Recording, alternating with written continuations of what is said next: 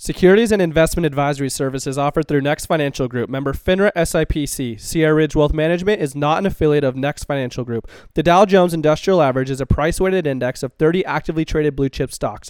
The S&P 500 is a market cap-weighted index composed of the common stocks of 500 leading companies in leading industries of the U.S. economy. This material is not intended as an offer or solicitation for the purchase or sale of any security or other financial instrument. Past performance does not guarantee future performance. All the views expressed are those of Hunter Lowry and not those of Sierra Ridge Wealth Management or Next Financial Group. Next does not provide tax or legal advice.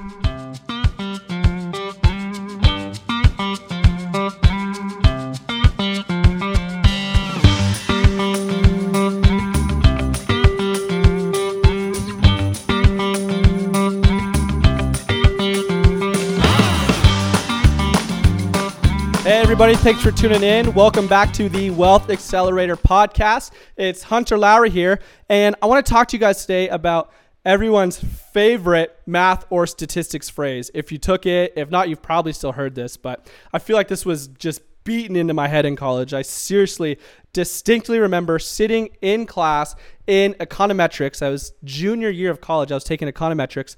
It was my last class on Tuesdays and Thursdays.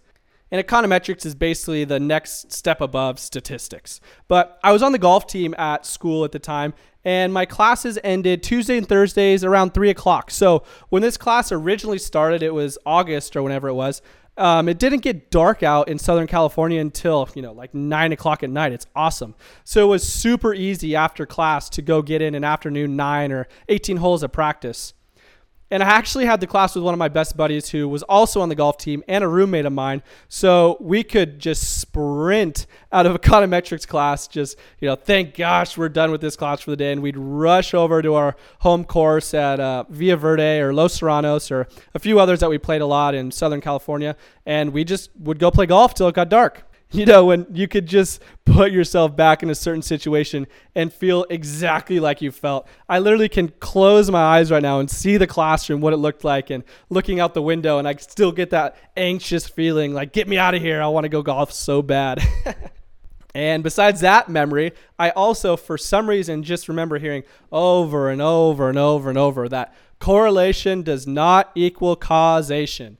And what this means is that just because there's correlation between two variables doesn't mean there is a distinct causation. So, for example, I'm gonna uh, you know rag on my buddy Spencer here for just a minute and uh, tell him to listen since I'm gonna go play golf with him this coming weekend actually. But you know, correlation is not equal causation. We tend to believe that if one thing happens after something else, then the first event caused the second. So we would think that when Spencer practices his golf game all the time and he goes out and plays well, then logically, Spencer practicing means that he will play better. But, you know, after the countless research that I did monitoring his behavior and playing style, I believe it can easily be determined that it actually has nothing to do with his practice whatsoever. It was actually just that he didn't stay up until two o'clock the night before watching swing tips and having 10,000 different swing thoughts the next day. Okay, so a real example of this, it's a little bit intense, but it gets the point across really well. It was a study done that represents the correlation between US spending on science, space, and technology and suicide rates. And if you could see the picture of the chart, both fluctuate in really an eerie manner, but there's obviously zero correlation. It's just happenstance. There's no way that as US spending on science, space, and technology went up, that was a direct reflection on why suicide rates went up. So, why am I even talking about this and how does it apply to anything? Well, it applies to our current political and economic environment. How many times have you heard a tax hike will mean a negative year for the markets or a Democratic president will mean the market is going to tumble? And I'm just saying Democrats right now because of obvious current events, but the same thing can be said for Democrats who were saying the same thing when they didn't want Trump in office. People believe that one event is 100% correlated with the next. Tax hikes will create market loss. Well, when you hear broad statements like that, I would urge you to really think about them for a second and think about the numbers and the data behind these thoughts. Is there really evidence that connects the two events, or are you just basing them off random happenstance? realistically, when you look back, going all the way back to 1950, you guys know I, I, like to look back on history to give us a little bit of a forecast on what could happen in the future. But really, markets have produced better than average returns with tax changes because so many other factors have been happening at the same time. There's never just one thing in particular that, that sends a market in either direction. Every dip, every peak, it comes with a number of different conditions that play into these movements. But let's just continue looking at history here. So, with the discussion of taxes, we can basically say there are three baskets there's corporate, personal, and capital gains taxes. The last time that all three of these were increased at the very same time was in 1993 which was also followed by an increase in personal and capital gains taxes in 2013. Since then, rates have been cut. The top corporate tax rate is 21%, top personal tax rate 37%, and the top long-term capital gains rate is 20%. Now, we can all expect that President elect Biden is going to revisit the Tax Cut and Jobs Act, meaning uh, potential for higher corporate tax rates, increased marginal rates for high income people, and high capital gains tax rates. So then what does history really tell us?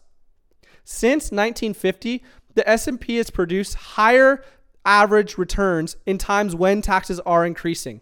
But again, correlation does not equal causation. Tax changes do not happen in a vacuum. We're going to see significant stimulus spending. There's vaccines being given out now. There's new strains of coronavirus. There's a whole new virtual way of operating business. Things don't look anything like they did a year ago or 20 years ago. But I will say this looking back, 100% of the time that corporate taxes were raised, the S&P did advance that year and the year during. Now, that may not be exact causation, but it's pretty interesting at least to take into consideration. And guys, I didn't point this out to you to get you extremely bullish and to go put it all on red. And I'm not saying to just run and dump all of your money into equity investments, but I just want to remind you to keep a level head and consider all aspects of the overall situation before making blanket statements that drive emotion and quick, irrational investment decisions. Don't fall for the trap of thinking that one event directly implies a certain outcome. That's a sure shot way to make decisions that you will regret down the road. And guys, when you're ready to chat and talk about what your goals are, talk about your concerns and your investments, then you can head over to my website at hunterlowry.com and schedule a call with me right there. I'd be more than happy to help you out and let you know exactly what we're doing here at Sierra Ridge and how we're currently handling our investments. It's an interesting time, guys. I'll keep saying it and probably going to be saying it for a little while longer. interesting for investments, interesting for politics, for all of us, but we'll navigate through it. We'll come out on top just like we always do. Thank you so much for listening, everybody. Have a great rest of your day.